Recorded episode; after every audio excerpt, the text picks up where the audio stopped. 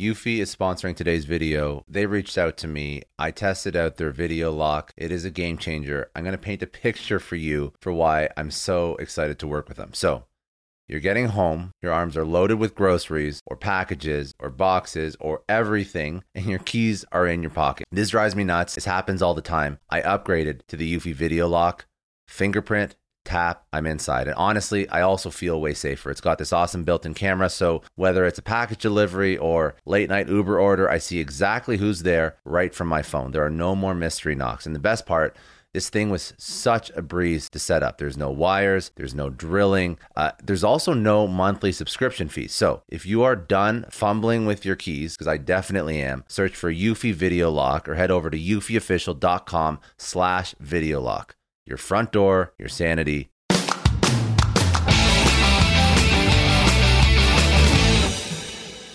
Welcome to the Success Story Podcast. I'm your host, Scott Clary. On this podcast, I have candid interviews with execs, celebrities, politicians, and other notable figures, all who have achieved success through both wins and losses, to learn more about their life, their ideas, and their insights. I sit down with leaders and mentors and unpack their story to help pass those lessons on to others through both experiences and tactical strategy for business professionals, entrepreneurs, and everyone in between. Without further ado, another episode of the Success Story Podcast. All right. Thanks again for joining me. Today, I am sitting down with Alex Amancio, who is the CEO uh, of Reflector Entertainment. Now, Reflector is a transmedia company with an exciting new IP, Unknown 9, which was previously teased out at New York's Comic Con and is now set to launch this fall uh, with the announcement of a new AAA game. Uh, CEO and creator Alex previously was a creative director behind the hit Assassin Assassin's Creed franchise and is set to revolutionize the way the fans and audiences experience storytelling with this out of the box, technically innovative approach to their new IP. Their content is built on multiple platforms simultaneously to build out story worlds. I'm going to understand a little bit more about what that is um, and allowing the company to tell richer, deeper stories that connect with fans everywhere through television, mobile, uh, game, console, novels, comics, digital content, etc. Um, and all these pieces support each other. So this is what Alex is working on now. He has an incredible career. Uh, before he started working um, with obviously CEO of Reflector and with Unknown. So Alex, I really, really appreciate you coming on. I'm really excited to understand your story because everything you're doing is so impressive, but I don't come from the world of creative, so I want to understand a little bit more about your career and how you got into what you're doing now. Mm-hmm. Um, yeah, I mean, I think like the, the cool thing about uh, careers in the creative world is that um, the paths are very different, and uh, it's almost uh, the kind of um, the, the kind of like everybody that I know has a different journey. It's like almost like every single journey is completely unplottable until you've done it, right? And then in hindsight, you look at it, oh my God, it all makes sense. But when you're doing it, it just seems like eh, the right decision at the right time. So my career, I actually started um, in school. I was I was I was going to study science. I was uh, I was always going to be a, science person. I love physics, and art was something that was just part of my life ever since I was a kid. I I, I drew. I I you know like I sang in a band. I played instruments. So I always figured that was going to be sort of my my hobby. Um, but then um, you know one point I, I, see this movie jurassic park and um, i i saw them do things that like bring back to life things that had been dead for millions of years in a way that i mean it, it complete um, uh, realism. And i foresaw in that uh, where we were heading with entertainment with games and with film and like we could build worlds the worlds that we could only imagine like a, uh, even a few years back now we could we could start building them. So i i, I did a complete 180 i i, I quit school. I, I um, the only way i could learn to do 3d was there was these private schools that uh, that uh, we had two in montreal i think back then. You, you can do it through the normal school program. So I, I i enrolled in that. I did a like an eight month crash course in 3d and then started working. Um, there was like today, the video game industry in Montreal is huge, but back then there was maybe only Ubisoft, and so I didn't get picked for, as the initial uh, um, like wave of employees. So I, I, worked for about like almost four years in visual simulation. I did simulators for um, like ship simulators and and uh, aircraft, helicopter simulators. Learned all about um, how to do a lot with very little. And then at one point, I, I got um, I got a, a um, an entry, like essentially an opportunity to go into a video game company. It was this small video game studio in Montreal that was French owned. And uh, I worked there for about four years, and uh, we did little games that probably nobody ever heard about. Like uh, I did a game called Tennis Master Series. I think it was like the 2003 or four, and then I did a, a game called the Memory Knight's Apprentice, which was a, a platformer. But we were doing the, these things with about it, like from a tenth to a fifth of the budget that other companies were doing them. So we had to to come up with innovative ways of actually getting it done. So even if the games that we did were were you know small games that are that nobody knows about, this was the best possible school to learn how to um, to work in the in the industry because you know if you wanted something done and nobody else was assigned to do it, it's either you do it or it doesn't get done. So it allowed me. I, I was uh, I was lead artist, but I also play the role of the art director, the technical art director. So um, uh, at one point, or uh, on Memorick, the the, um, the writer or the, the lead designer was also writing. He quit to join Ubisoft, and I ended up writing it. I had done some writing, creative writing in my spare time, so it really allowed me to to test my, you know, put out my creative feelers and, and to test the limits of what I could do.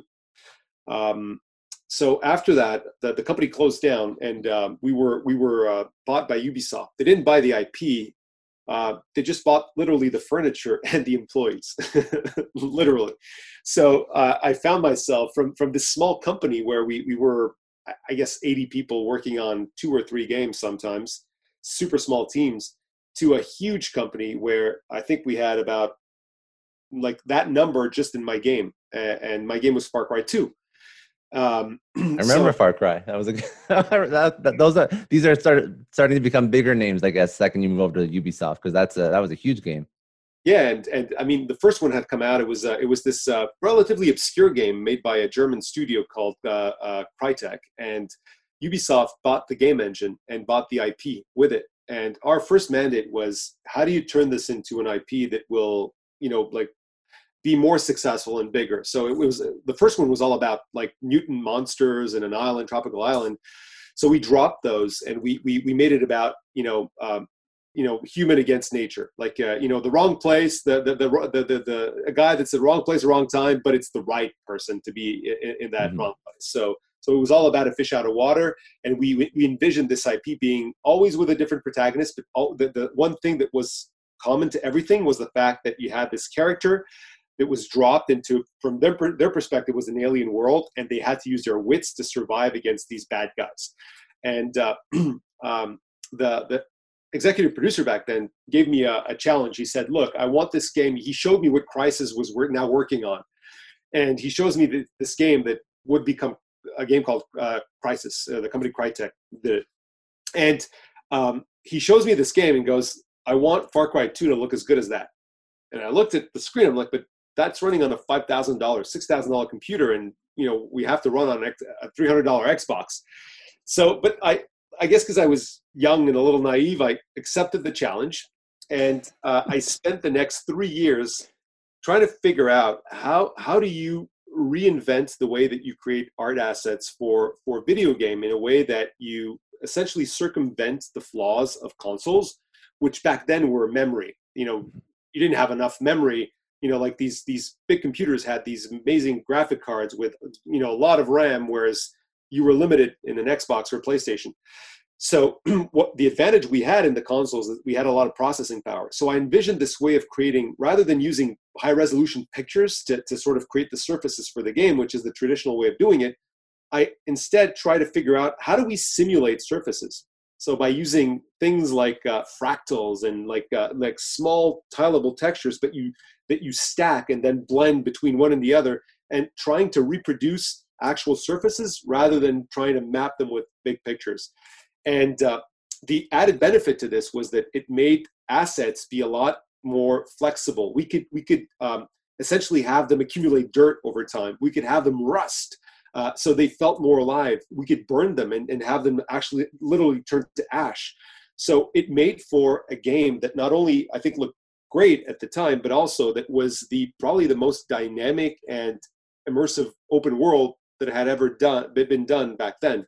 you could you could you know burn it like fire propagation through wind and uh, you know the vegetation was all dynamic you could literally uh, shoot branches and if you stayed there long enough watching you'd see the branch grow back hmm. uh, so everything was procedural everything was so so i was a uh, I, felt very proud of, of that especially because the, for the first two and a half years people thought it was nuts um, you know because before all the tech was ready and everything was ready, it didn't look very good.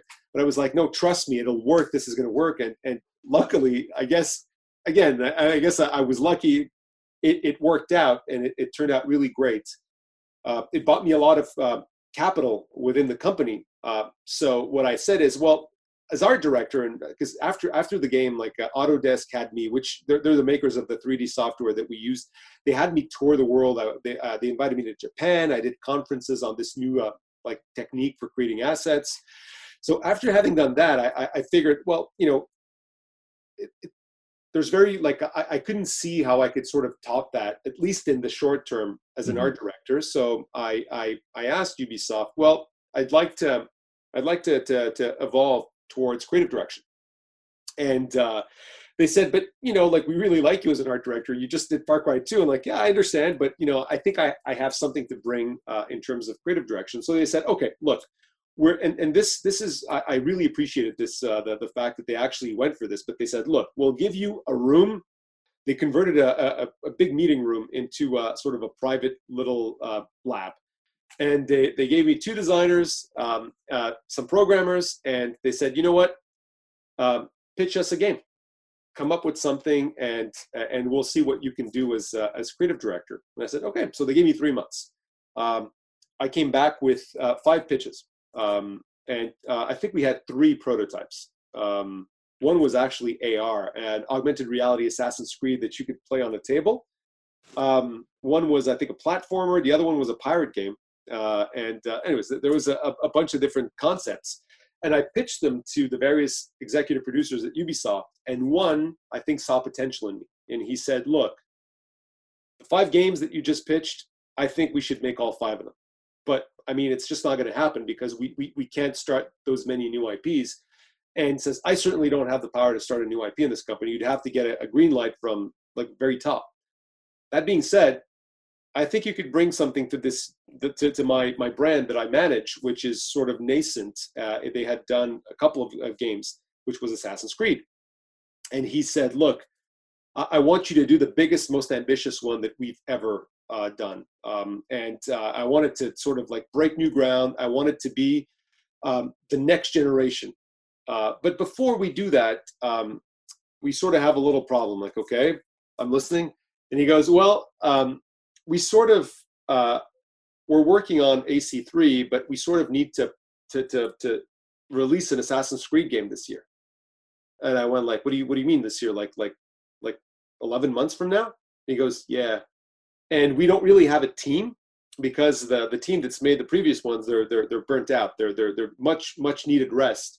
So we're gonna have to create a new team, and uh, you'd be the creative director, and then we get a producer who uh, who hasn't shipped an Assassin's Creed game yet either. And uh, maybe you guys meet if you guys get along well. You know, we can we can get this started. And they, they again, keep giving you all the easy jobs, eh? well, probably because again, because I probably because I was young and very naive. I said, ah, sure, like challenge accepted. I, I, I like hard missions, and so we we essentially um, we formed the team and um, we from beginning to end we shipped uh, assassin's creed revelations in 10 months hmm. which is uh, the record for I think I think for for for uh, a full size Assassin's Creed game, and we ended up.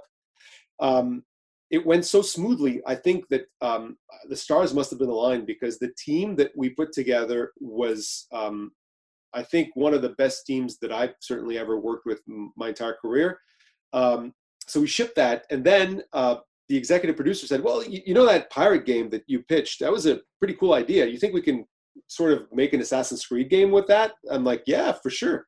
So I, I essentially started uh, the conception of Assassin's Creed Black Flag, which was then called Golden Age, and I got it greenlit um, by t- uh, upper management, and then afterwards I went on to um, the big one that I was supposed to do originally, which they had sort of started, but it was a little bit lacking direction. It was lacking a creative director. So uh, my my my Revelations team continued on Black Flag, and I went on to pick up uh, Unity to, to, to ship that game because that was sort of the, the big priority for the company. It was a big, big investment. It was their next generation Assassin's Creed. So um, um, it was probably, uh, well, certainly back then it was the most ambitious. It was huge. We, we reconstructed Paris in its full splendor, but Paris as it was before it was re, uh, redone by Napoleon III and, and uh, an architect called Haussmann. Um, so we did the medieval Paris that you can't see today, um, unless you go um, uh, uh, to the center island, Ile de la Cité. You, you, still can see that old Paris, but that's pretty much it. The rest of Paris was beautified and with those big buildings that you now know. Um, so, um, and we ended up breaking a lot of ground. Like first, uh, sort of co-op Assassin's Creed game, first uh, full-sized um, city where you could go into interiors as well before you needed loading you couldn't sort of go into houses because they were actually too small. They weren't at scale they were about a third too small. And we were able to actually have crowds of up to 10,000 npcs on screen which was probably still is i think the record in the game um, for a fully realized crowd. So we, we ended up breaking a lot of technical ground on that game. It was very very uh, ambitious production.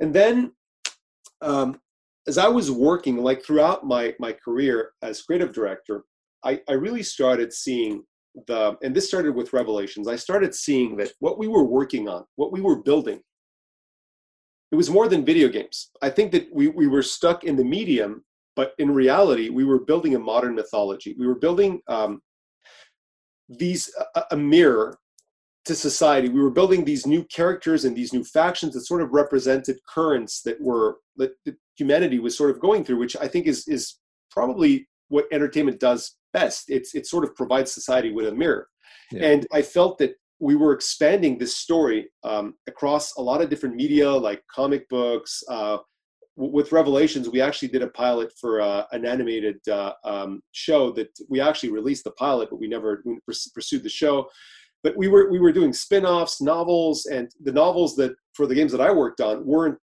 the, story of the game. It was always a different story that was complementary to the game expanding the game. It was a standalone but if you combine both you could have a different perspective. And i started really realizing that um, that entertainment companies in general were focusing on the medium and I, I started wondering why are they doing that? Why why is a film studio you know a film studio when what the value that they're creating, like let's say Lucasfilm, for example, what they're creating is a modern mythology. It's Star Wars, right? Whether it's a film or a comic book or a game makes no difference. The, the worth, the, the, the product that they're creating is the mythology. It's not the medium. Mm-hmm. And uh, um, something else came to mind. I realized that this is exactly what a lot of companies, the mistake that a lot of companies make. Like if you look at Kodak, for example, Kodak um, was the number one reference for everything to do with your memories, right? And in my opinion, when they were at their apex, Kodak was the memory company. It was the memories of your life. But because they were making most of their revenue through film, because they were developing your film, like back then, it's it's it's hard to imagine today, but people were literally putting their film in envelopes, shipping them to Kodak, and Kodak would send pictures back through the mail and like over 80% of their revenue was was was from from film. So when their own r&d department invented the digital chip the digital camera they're like well this is no use to us because it cuts us out of our main revenue. So they sold it off right? Yeah. and then they ended up killing themselves. But if kodak rather than seeing themselves as a film company they saw themselves as a an image company or a memory company they probably today would dominate the world of digital camera of digital like photoshop would maybe be one of their products right mm-hmm. and and i think that this is the same mistake that sometimes entertainment companies do is rather than viewing themselves as as creators of mythologies they see themselves through the lens of their medium and the medium might not exist 20 years from now but people will always want stories and characters so this is where after unity um, this had sort of grown in my mind and i decided to to, to leave Ubisoft and to start something on my own where I would maybe try to found the company that was based on those values, on this idea of creating myth. So this is where Reflector um, uh, sort of came about. Um, I just wanted to actually, I wanted to highlight a point that you mentioned that I think that you're probably going to get into, but I noticed as I, I, I fully agree with what you're saying about this whole mythology and this whole brand. I've noticed that fans actually supplement a lot of those lost opportunities that brands don't take advantage of in some mm-hmm. of those in some of those uh, you know those companies that you mentioned, and it's a shame because you see all that ancillary stuff created after the fact. You're absolutely right and and the other the other and you're you're so right because the other the other angle uh, like creating an ip and doing it like in a transmedia way with a lot of products and telling complementary stories uh, the, the the fan base that's the missing piece of the puzzle because uh, if you're able to integrate the fan base and make them part of the creation process make them part of the of the tissue of the meta tissue of the ip that i think is when you've you, you've essentially reached that transmedia nirvana because I mean, look, and this is I've, I've had discussions about this with a lot of people that um, that really believe in transmedia. Like, um, you know, you might know a guy called Tim Kring. He created mm-hmm. Heroes, right? And uh, that TV show was one of the first, if not the first TV show to really capitalize on on social media and and the modern world they created a strong community and they created a lot of like uh, uh, ARGs, alternate reality games. They created like a, a you know content for the fans, like um, like using th- th- that the the digital technology and digital social media of that day and age. Uh, and one thing in conversations that I've had with Tim, it, it was all about well, he always called it like feeding the zombies. It's it's it's almost like as much content as you throw into the world it's there's so many there's a horde of fans that are just gobbling it up and you can't produce it fast enough to feed mm-hmm. these these fans these rabid fans so the, the way to do it is to find a way where um, fan creation becomes you, you sort of you sort of uh, crowdsource a lot of that that creation and you you you give the fans a voice so that the fans can also feed themselves and it creates a sort of a um, a positive feedback loop between the fans and the team that's actually creating the stuff. Now that that you took that and you brought that into into reflector that whole that whole uh, ideology. So so speak to me about you know you started reflector uh how did you build that out what was your first steps and then how did you get to unknown nine and what you're doing now so um so the idea was really that it really initially started with that concept, that concept of, of transmedia. And I knew that to, to, you know, a concept, an idea is is is great, but it, it only works if you have the right content behind it. You know, you, you know, the, the concept in itself is is worthless if, if it doesn't have the right product or the right world to push behind it. So the first um, couple of years were, were a lot about um, trying to figure out um, what what IP or what new worlds um, we could create that that was compatible with this concept of transmedia, but that really resonated well with uh, with the, the, zeitgeist of the moment. You know, I, I mm-hmm. truly believe that if you're going to create a, a world or a universe that sort of um, that lasts in time, it has to resonate with the spirit of the moment, with the zeitgeist of the time. I mean, Star Wars, uh, when when when Lucas created it, um, it was it, it, it, was the perfect timing because it was all about um, you know this rebel this ragtag band of rebels that were outnumbered by this overpowered military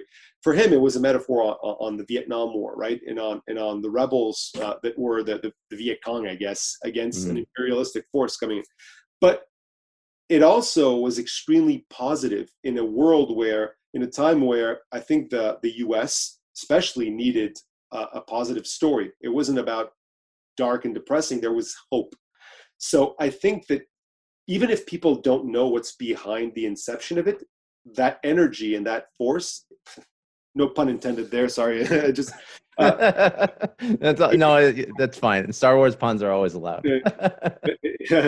But it, it, sort of seeps through, and I, and I think that fans um, like we we capture that like a like a like an antenna, like a, you know a signal to an antenna.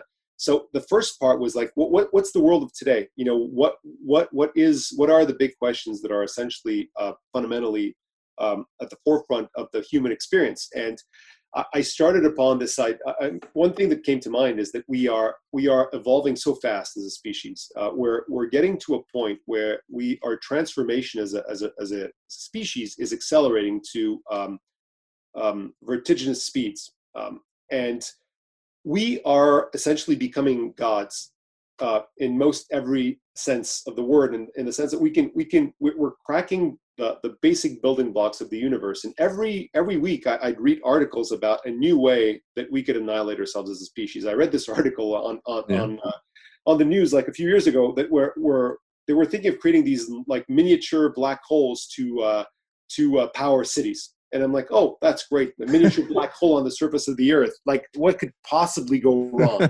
so, so, so, you know, the other ones were like, oh, we're, we're going to invent this retrovirus that uh, allows us to essentially add any genetic material to it, uh, like a cure for something, so that we infect people with the cure. And that, yeah, like, then it mutates, and yeah. then we have a zombie plague or, some, plague or something. So, like, again, what can possibly go wrong with that? So, I felt that um, we had attained the knowledge of, of gods, but our, our capacity to wield that knowledge, our collective wisdom, was actually dwindling. We went from mm-hmm. a society that used to venerate wisdom to a society that venerated knowledge, and now we're, we live in a society that venerates data. But data is knowledge that hasn't been analyzed, and knowledge is is is wisdom that has been acquired through books, not through experience. So I felt that we're, we're at a, a crux um, in, in our evolution and we either transcend our, our, our, inherent flaws as species and transcend to that next level or we, we really risk annihilating ourselves as a species and that's where unknown nine came from.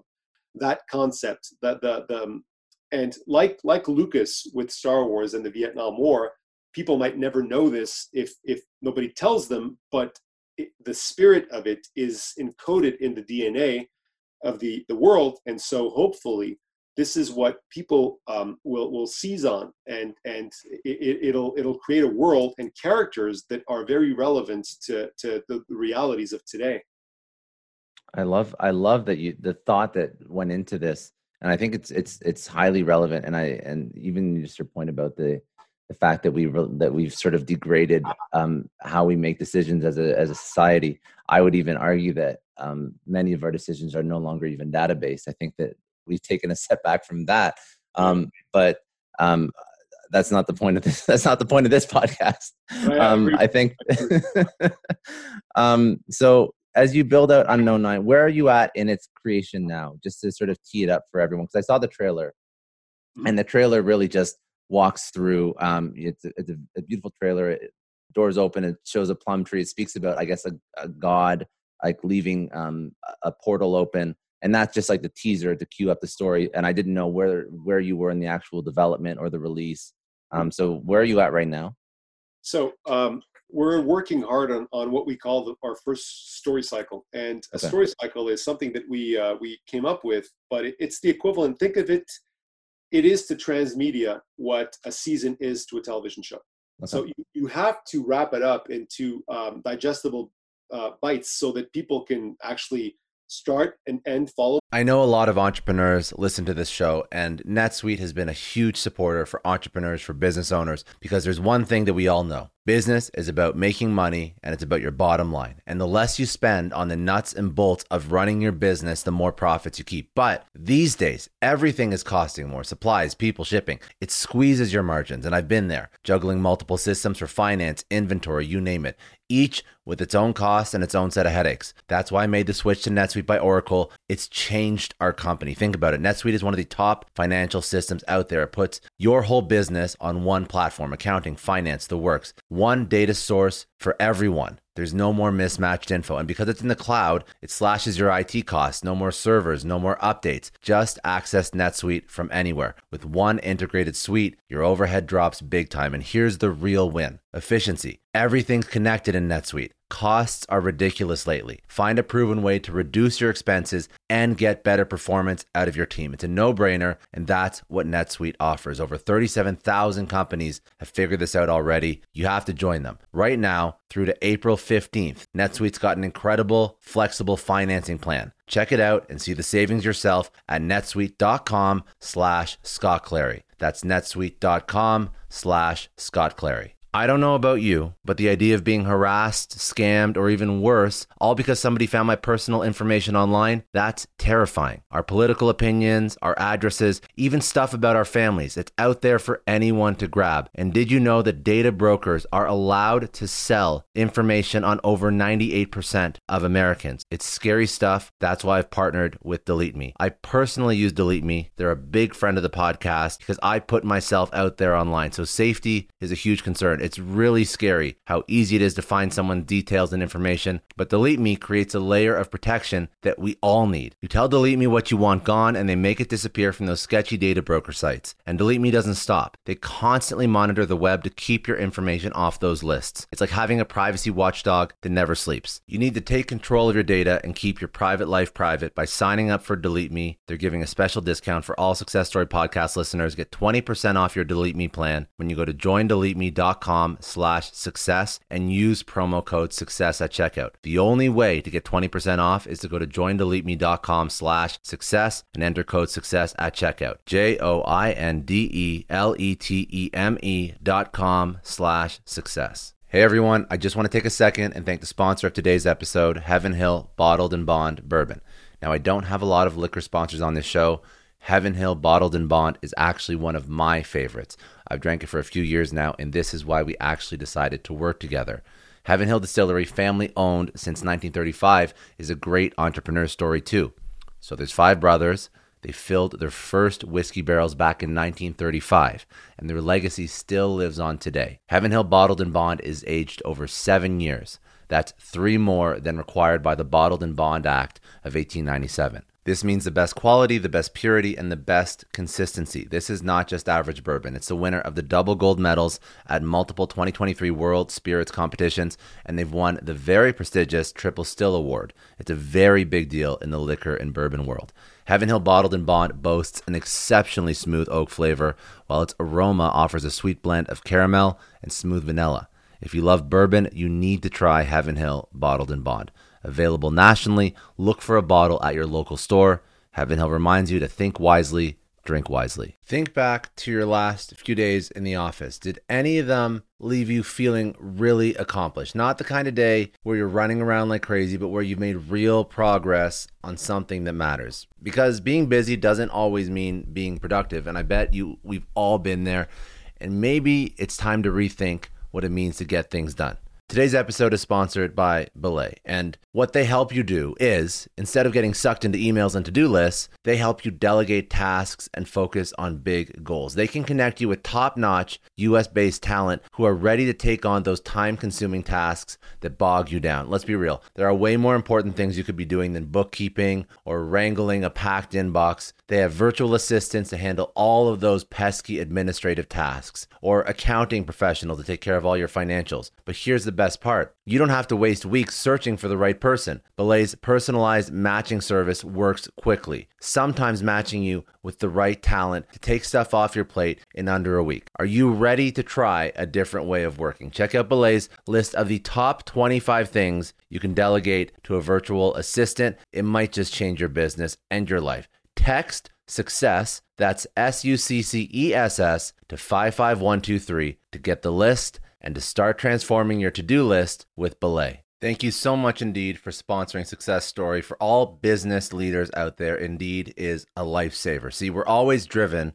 by the search for better, but when it comes to hiring, the best way to search for a candidate isn't to search at all. Don't search, match with Indeed. If you need to hire, you need Indeed. Indeed is your matching and hiring platform with over 350 million global monthly visitors, according to Indeed data, and a matching engine that helps you find quality candidates fast. You're going to ditch the busy work and you're going to use Indeed for scheduling, screening, messaging so you can connect with candidates faster. And Indeed doesn't just help you hire faster, 93% of employers agree Indeed delivers the highest quality matches compared to other job sites, according to a recent Indeed survey. Leveraging over 140 million qualifications and preferences every day, Indeed's matching engine is constantly learning from your preferences. So the more you use Indeed, the better it gets. Join more than 3.5 million businesses worldwide that use Indeed to hire great talent fast. And listeners of this show will get a $75 sponsored job credit to get your jobs more visibility at Indeed.com slash Clary. Just go to Indeed.com slash Clary right now and support our show by saying you heard about Indeed on this podcast. Indeed.com slash Clary. Terms and conditions apply. If you need to hire, you need Indeed. And know where to start the next cycle. So if it's just like a, a, a big sprawl, then it, it's uh, it might be scary or, or, or, difficult to to to the uninitiated. But if you break it up into narrative cycles, so uh, we're working on our first story cycle. Our first story cycle is uh, three novels. Uh, we've published the first one. We, we've we've kept it pretty hush hush because I'll, I'll get into that later about our announcement that we because of COVID we sort of had to to, to, to cancel it. But the first novel is out. Uh, we've the, the second one is finished. It's uh, it's I think it's it's finalizing um, the editor this week or next week. The third one is already outlined. Um, we are working on a, a, a, comic series, a comic book series of 12 issues, which is about the size of Watchmen, if you want a comparison. Um, we're working on a podcast. It's three seasons. The first one is completely recorded. We're finalizing the writing on season two. Season three is outlined, and we're going to start recording season two pretty soon. Uh, COVID again, as soon as it, it, it dies out a mm-hmm. little bit. Um, we're working on this uh, ambitious digital platform uh, where you can consume all these products. It, you don't need to consume them on the platform. You can buy the book on Amazon or whatever, but it's it's a one place where you can actually uh, delve into the world and the platform itself is an interactive experience so you can be part remember we talked about like the fan base being part yeah. of it this is it like you're part of the world you're you're part of the you're a character in the world and you can actually delve into it and explore find secrets like follow us down the rabbit hole uh, there there's uh, it, it's a very ambitious uh, initiative um, and um, we're also working on a, a AAA video game and we're also developing uh, a film um, and uh, we have loads of digital um, series that also are embedded in our, our platform um, that, uh, that you can consume on the platform. And I guess a, a, question about like how you built out this narrative and how you went through these sprints, for lack of a better term, um, because I'm I'm uneducated on this. So as you go through different sprints and you release these different products, is what's the strategy behind getting somebody engaged and involved and in love with this story world? Why the book first? Why not the video game? Why not a movie 1st mm-hmm. uh, it really depends on the um, it's a very good question. It really depends on the um, on, on the story world or even on the the specific uh, story cycle so um, the, right now like the the way that we were supposed to launch it was not just the novel it was supposed to be a, a lot of stuff in tandem but then covid hit mm-hmm. Um, so the way we do it is that we don't treat you don't need to have read the book to enjoy the film or the game or uh, each product is standalone and it's each product is treated like it's an acquisition channel. So we we create the novel not like a spin-off of something else. We create the novel as though we were only making a novel. It's it's for us it's a priority. It's like our principal product. And we create the podcast with the same philosophy every product. So if somebody just likes books and likes that genre of book, they'll find that book really good. And the book is actually like rated, I think three, uh, four point four point twenty something on on Goodreads, which is very high for Goodreads because we treated it like it's this is it. This is not like a, an ancillary that we just write like give to somebody and uh, you know just write something fast so that we can capitalize on whatever our main product is. It's treated like a main product. So um, the way the way that everybody will get into the IP into the world is different. If if you're if you're a novel reader and you read it and you you like it and then you learn that there's a podcast, you might give it a try and then you might get hooked on it and then you might hear about a video game and then that's your own journey. My journey might be more I love comic books and uh, I, am enjoying the comic book and then I might give the the film a try because hey some of the characters are in the film, but if we go watch the film together and I've played the game and read the comic book and you've you know read the book and listened to podcasts you're going to have a different perspective than I do. And so when the film is going to start, I'm like, oh shit, I know what this character is. And you, like, yeah, like, yeah, yeah. wait, but, but yeah, but it's not, it's not so clear cut because that character also did this. And then it gets us into a debate and it, it encourages conversations, uh, talks, like forums, like it posts. So that's how you sort of encourage that building of that community by giving people different perspectives and allowing them to connect the dots. But because everybody has a different perspective, they're going to see connections that others aren't. And mm-hmm. so that again, it encourages all of that, like hopefully all of that cool chemistry on social media and community building and community growth. And and is this? Um, I, I want to understand um, how you were planning to take this to market in COVID and state of the industry. But before that, I just wanted to understand: is this something that is entirely proprietary? Is there anyone else doing anything like this, or is the concept of a story world purposefully building a story world is that innovative in in this industry? Um, it, it is pretty innovative, and um, a lot of people have toyed around with uh, with um, transmedia, and um, um, you know, like this this the concept of transmedia isn't new, um, but the specific way that Reflector is doing it is pretty new, and uh, you know, it, any company that says that they're doing transmedia, uh, often oftentimes, and I, I, don't want to generalize, but often mm-hmm. when you have a conversation after five minutes, you go, aha, and the usually the haha is when they start talking about their tentpole, right? Well, it really is a TV show, but we're creating all this stuff too. Yeah.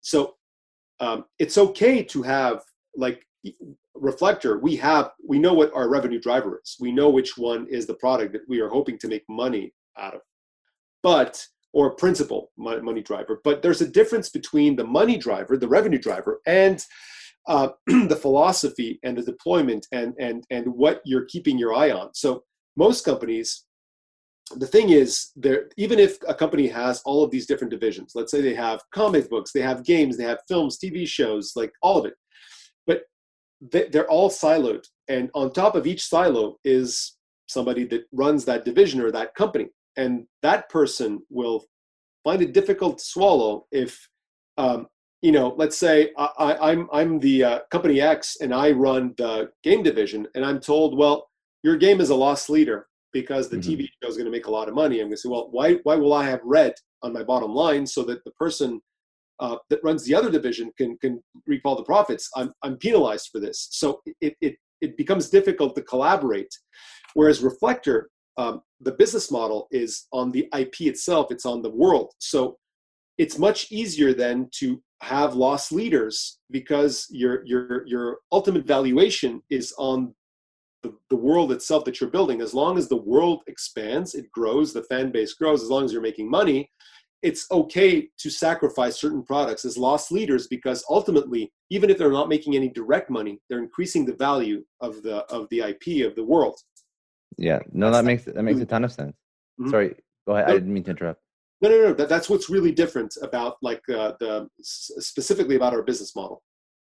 So, so walk me through uh, how you were going to take it to market. Um, because I, I read an article on South by Southwest mm-hmm. uh, and how you were planning on on creating this uh, this I guess this uh, this event at South South by Southwest, and I thought that was a great microcosm of how you can you can build out so many different facets to even a launch so it's like, you know, everything you do seems to be multifaceted and have so many different angles. Um, and then also just, I guess, the state of the industry, you know, what, what you are planning on doing that you're allowed to talk about in terms of taking to market because obviously COVID and whatnot. Mm-hmm. Yeah. So uh, I, I can tell you how we were going to do it and now how we're sort of like without again without revealing too much but I, will I'll explain how mm-hmm. we're, we sort of reacted and, and how we've uh, we've um, reimagined uh, our, our, to market strategy. So originally, um, we were going to announce uh, Unknown 9 and we were going to actually release a lot of products at South by Southwest. And uh, about a week before, a little less than a week before uh, it opened, we actually had people on the ground there preparing. Um, it was canceled because of COVID. Now, the way we were going to do it is that one of the products that I didn't talk about was live events and I didn't talk about it earlier for obvious reasons because right now it's very difficult to think about live events when people are still wearing masks and people are still afraid for their for their lives. So our priority has to be first and foremost people's safety. But back then, we really thought, and I still believe, like once once hopefully COVID is going to be resolved, uh, you know, eventually with uh, with the vaccine or medication, and I think humans are social animals it, it would be a shame that we can't go back to, uh, to, to, to, actual social gatherings because I think that's part of what our species is about. Um, so we were going to do probably one of the most ambitious uh, live events ever attempted at South by Southwest. So we were, first of all, we were opening, uh, we were the, doing the official opening party for the interactive division of South by Southwest. Uh, and then we were inviting people to uh, this uh, event that was happening in the streets uh, of Austin. This huge architectural dig, uh, and people were going to be part of it, and people were, were going to show what was discovered under the city. And it was this very, very ambitious, uh, um, very cool uh, event that people could take part in. And uh, and this would lead to our announcement, and we were going to announce that we were going to launch a bunch of products, um, a bunch of the ones that I, I spoke about earlier today, and then um, and then it was going to be also the launch of our platform and then the platform would evolve gradually as fan as fans sort of joining. We would go to phase one phase two phase three and and and then as new products were, were released uh, we would we would uh, we would expand that experience in the platform and, and, and the, the narrative uh, the ongoing narrative. So obviously we had to rethink everything and we had mm-hmm. to react very quickly when when you know stuff started happening very very quickly. Um, and the team the, team and i we, we we sort of pulled back and we started thinking about like okay like this thing is here to stay for a while this covid um, so how do we start envisioning um, a, a, launch that um, takes into account the new reality that we live in? So we essentially fell back on something that was a lot more digital in nature.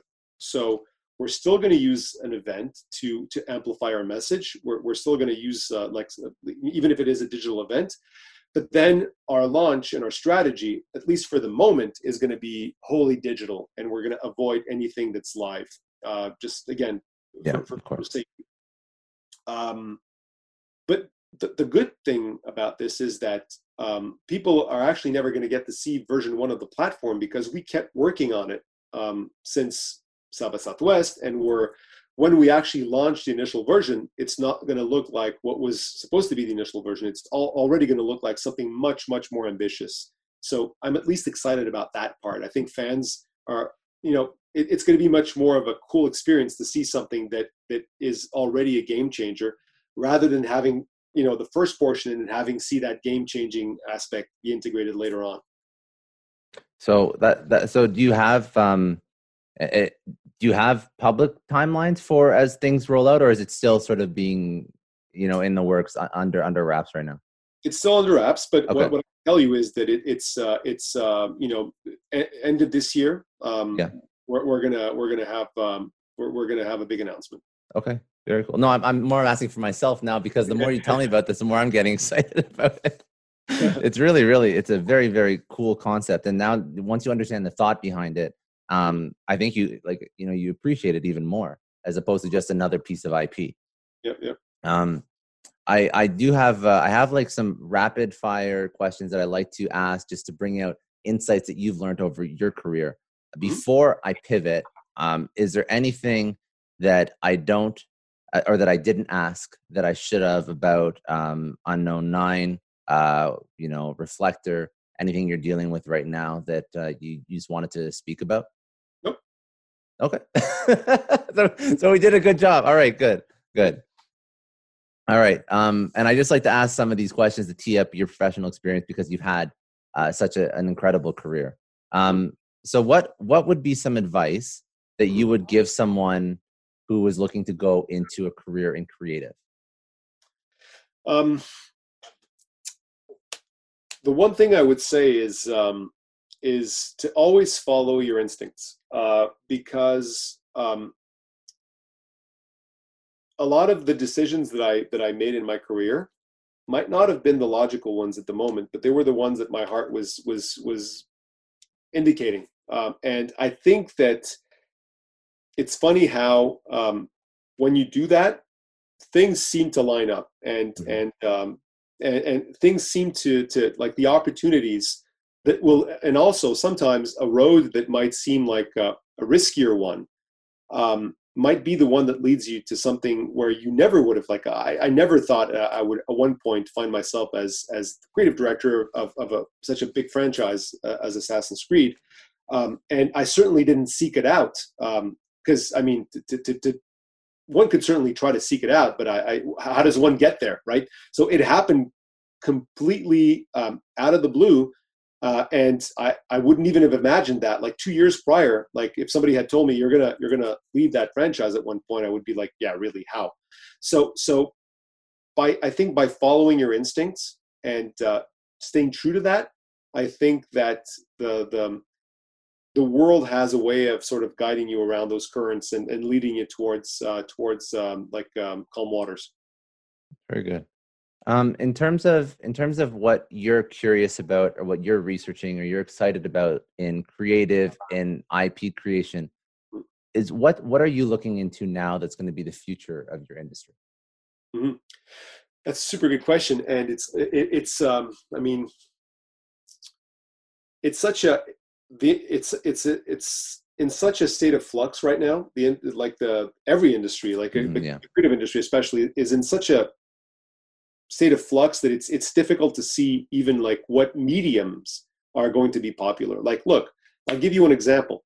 Um, I, I, I love film, and I, I I'm a huge film fan. I have a huge film library. But I've noticed lately that I, I didn't even remember last time I, I saw a film because I'm, I'm always watching series. And now when I watch a film, I have a sense that something's missing. That it's almost like uh, like I'm so used to the format, and this happens so fast, but it simultaneously in such a gradual way that I never realized that my my my my perception flipped on a medium that has been something that I've I've loved for my my entire life. So that's the speed at which things are shifting right now. So I, I think that w- what I would say, what I would think is, I think the paradigm has to shift from the medium to what the value is that you're bringing the, the universe, and I think that's what, what Reflector is trying to do. And we're, we're we're doing it one way, but I'm certain that there's you know a hundred other ways of doing it that might be as good or better. Um, but I think that the important thing is that I think that people have to to be open-minded about like questioning the paradigms that we've we've essentially inherited from a very different world. These companies were created in the 20th century, right? These big companies. The world was very different.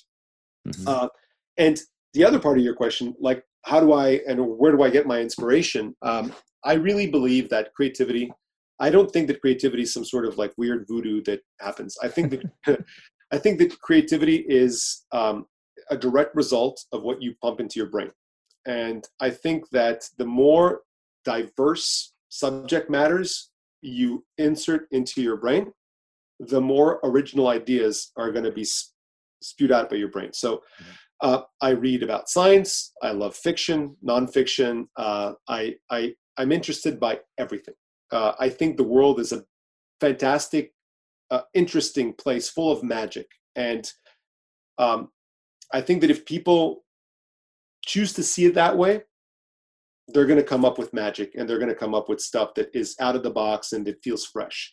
I think that the, the um, you know, and this goes back to also your question that you asked me about like the, the, the advice. I think this is also a really like yeah. from my perspective anyways is is it's very easy to start seeing the world through pessimistic or negative eyes. But I think that um, I think that um, seeing the magic in everything is what brings about change and what brings about like uh, quality. Um, mm. so as a creative, you always have to remember uh, to see the world through those eyes, the eyes of a child. You know. Yeah, I like that answer a lot. Um, and that actually tees up I, i'm curious about where you go to learn and sort of stay on top of on top of what's happening. Is, are there specific resources or is it just a diverse you know a diverse set? Um so when I, have I've never been one for um like a, a, lot of conferences and stuff like that. It's just like um uh, it, it's not really my personality. Um yeah. i love reading um and i think that also uh, having an amazing team of people that are smart and that have varying points of view, putting them in a room, if everybody is always respectful, varying points of view, and this is something that, you know, the world today is is this is this is slowly dying away, right? People now, it's more of a tendency of surrounding yourself with people that think exactly like you, but I think this is a mistake because you you, you just keep um, shrinking your circles, your perspective more and like more. echo chamber of yes. Yeah.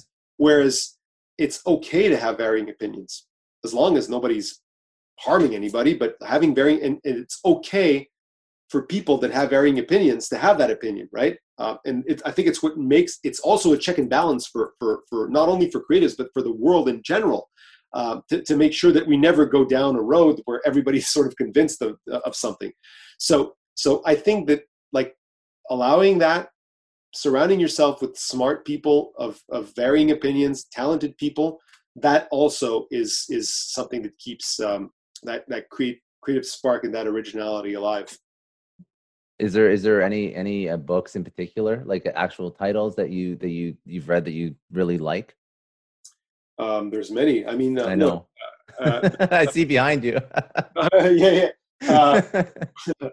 Uh, look, Leonardo da Vinci biography. It's uh, an amazing uh, bio. Like, I'm, I'm not a, a, huge fan of biographies, but some of them are very well. Like, uh, I, I really like Walter, Walter Isaacson.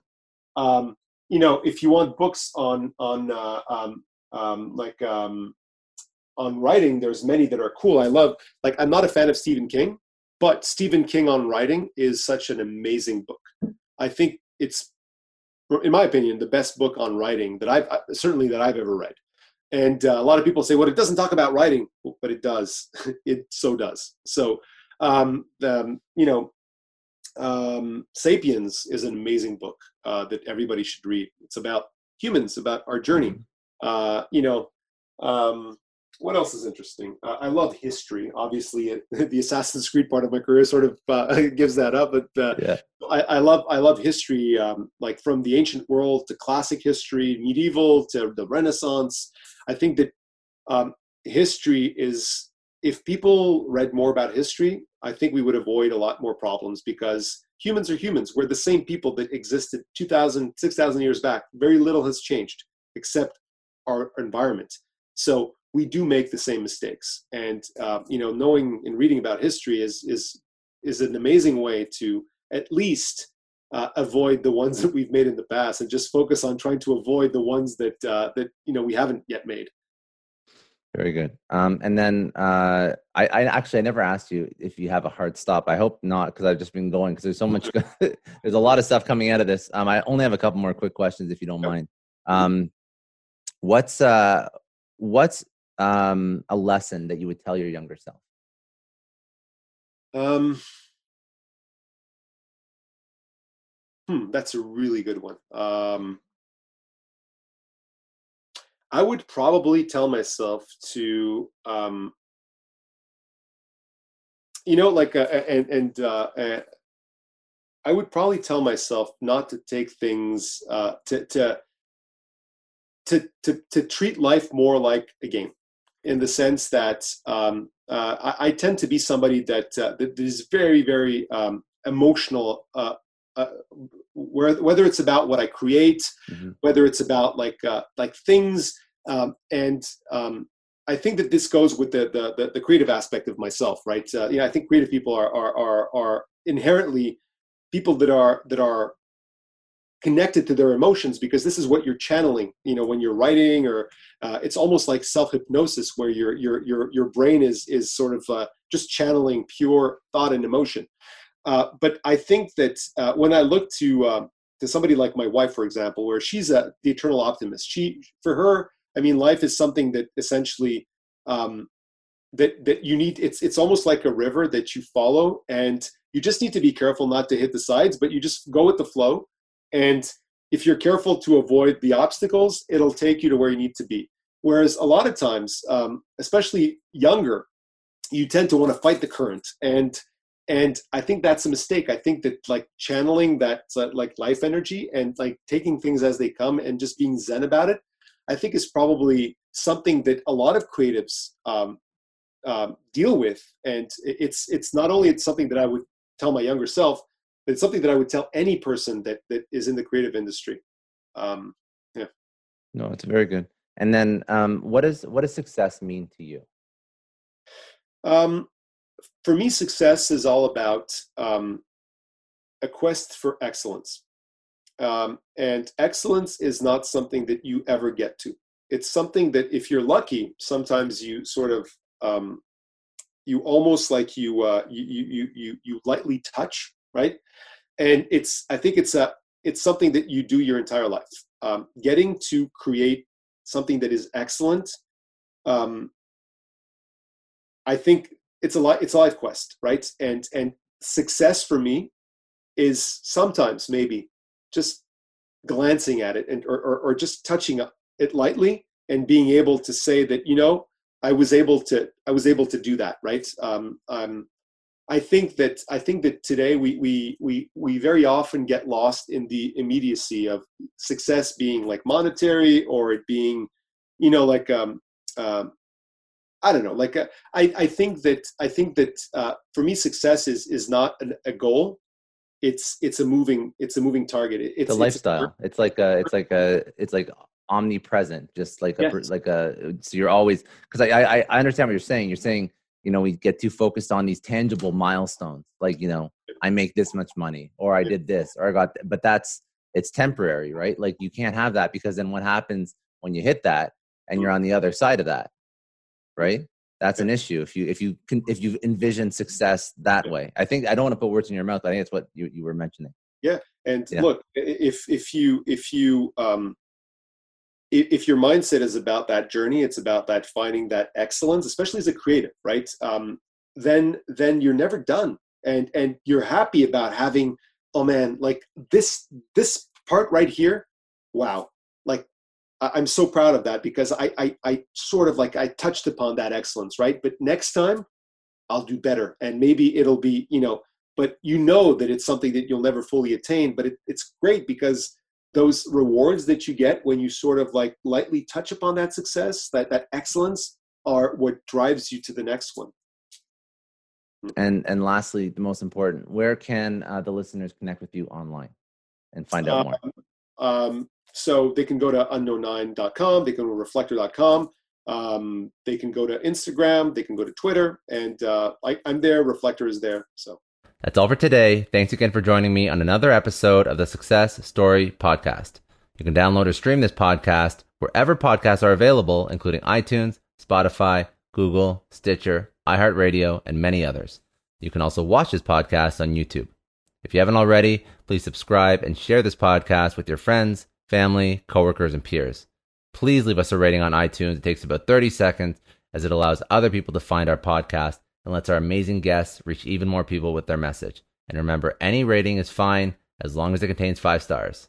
I'm Scott Clary from the Success Story Podcast, signing off.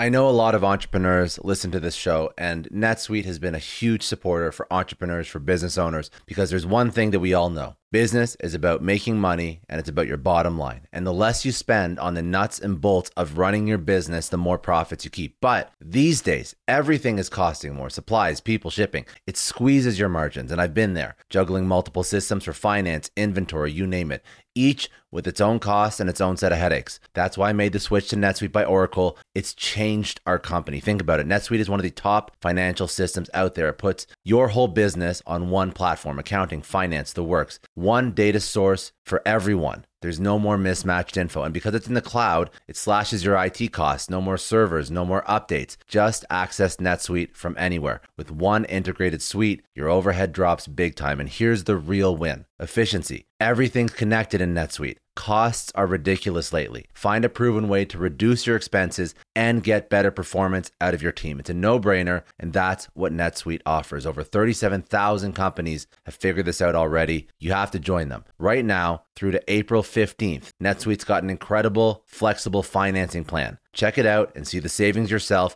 at netsuite.com slash Scott Clary. That's netsuite.com slash Scott Clary. I don't know about you, but the idea of being harassed, scammed, or even worse, all because somebody found my personal information online, that's terrifying. Our political opinions, our addresses, even stuff about our families, it's out there for anyone to grab. And did you know that data brokers are allowed to sell information on over 98% of Americans? It's scary stuff. That's why I've partnered with Delete Me. I personally use Delete Me. They're a big friend of the podcast because I put myself out there online. So safety is a huge concern It's really scary how easy it is to find someone's details and information, but Delete Me creates a layer of protection that we all need. You tell Delete Me what you want gone, and they make it disappear from those sketchy data broker sites. And Delete Me doesn't stop. They constantly monitor the web to keep your information off those lists. It's like having a privacy watchdog that never sleeps. You need to take control of your data and keep your private life private by signing up for Delete Me. They're giving a special discount for all Success Story podcast listeners. Get 20% off your Delete Me plan when you go to joindeleteme.com slash success and use promo code success at checkout. The only way to get 20% off is to go to joindeleteme.com slash success and enter code success at checkout. J-O-I-N-D-E-L-E-T-E-M-E dot com slash success. Hey everyone, I just want to take a second and thank the sponsor of today's episode, Heaven Hill Bottled in Bond Bourbon. Now, I don't have a lot of liquor sponsors on this show. Heaven Hill Bottled in Bond is actually one of my favorites. I've drank it for a few years now, and this is why we actually decided to work together. Heaven Hill Distillery, family owned since 1935, is a great entrepreneur story too. So there's five brothers. They filled their first whiskey barrels back in 1935, and their legacy still lives on today. Heaven Hill Bottled in Bond is aged over seven years. That's three more than required by the Bottled in Bond Act of 1897. This means the best quality, the best purity, and the best consistency. This is not just average bourbon. It's the winner of the double gold medals at multiple 2023 World Spirits competitions, and they've won the very prestigious Triple Still Award. It's a very big deal in the liquor and bourbon world. Heaven Hill Bottled in Bond boasts an exceptionally smooth oak flavor, while its aroma offers a sweet blend of caramel and smooth vanilla. If you love bourbon, you need to try Heaven Hill Bottled in Bond. Available nationally, look for a bottle at your local store. Heaven Hill reminds you to think wisely, drink wisely. Think back to your last few days in the office. Did any of them leave you feeling really accomplished? Not the kind of day where you're running around like crazy, but where you've made real progress on something that matters. Because being busy doesn't always mean being productive, and I bet you we've all been there. And maybe it's time to rethink what it means to get things done. Today's episode is sponsored by Belay, and what they help you do is instead of getting sucked into emails and to do lists, they help you delegate tasks and focus on big goals. They can connect you with top notch US based talent who are ready to take on those time consuming tasks that bog you down. Let's be real, there are way more important things you could be doing than bookkeeping or wrangling a packed inbox. They have virtual assistants to handle all of those pesky administrative tasks, or accounting professional to take care of all your financials. But here's the best part you don't have to waste weeks searching for the right person. Belay's personalized matching service works quickly, sometimes matching you with the right talent to take stuff off your plate in under a week. Are you ready to try a different way of working? Check out Belay's list of the top 25 things you can delegate to a virtual assistant. It might just change your business and your life. Text success, that's S U C C E S S, to 55123 to get the list and to start transforming your to do list with Belay. Thank you so much, Indeed, for sponsoring Success Story. For all business leaders out there, Indeed is a lifesaver. See, we're always driven by the search for better, but when it comes to hiring, the best way to search for a candidate isn't to search at all. Don't search, match with Indeed. If you need to hire, you need Indeed. Indeed is your matching and hiring platform with over 350 million global monthly visitors, according to Indeed data, and a matching engine that helps you find quality candidates fast. You're going to ditch the busy work and you're going to use Indeed for scheduling, screening, messaging so you can connect with candidates faster. And Indeed doesn't just help you hire faster, 93% of employers agree Indeed delivers the highest quality matches compared to other job sites, according to a recent Indeed survey. Leveraging over 140 million qualifications and preferences every day, Indeed's matching engine is constantly learning from your preferences. So the more you use Indeed, the better it gets. Join more than 3.5 million businesses worldwide that use Indeed to hire great talent fast. And listeners of this show will get a $75 sponsored job credit to get your jobs more visibility at indeed.com slash Clary. Just go to indeed.com slash Clary right now and support our show by saying you heard about Indeed on this podcast. Indeed.com slash Clary. Terms and conditions apply. If you need to hire, you need Indeed.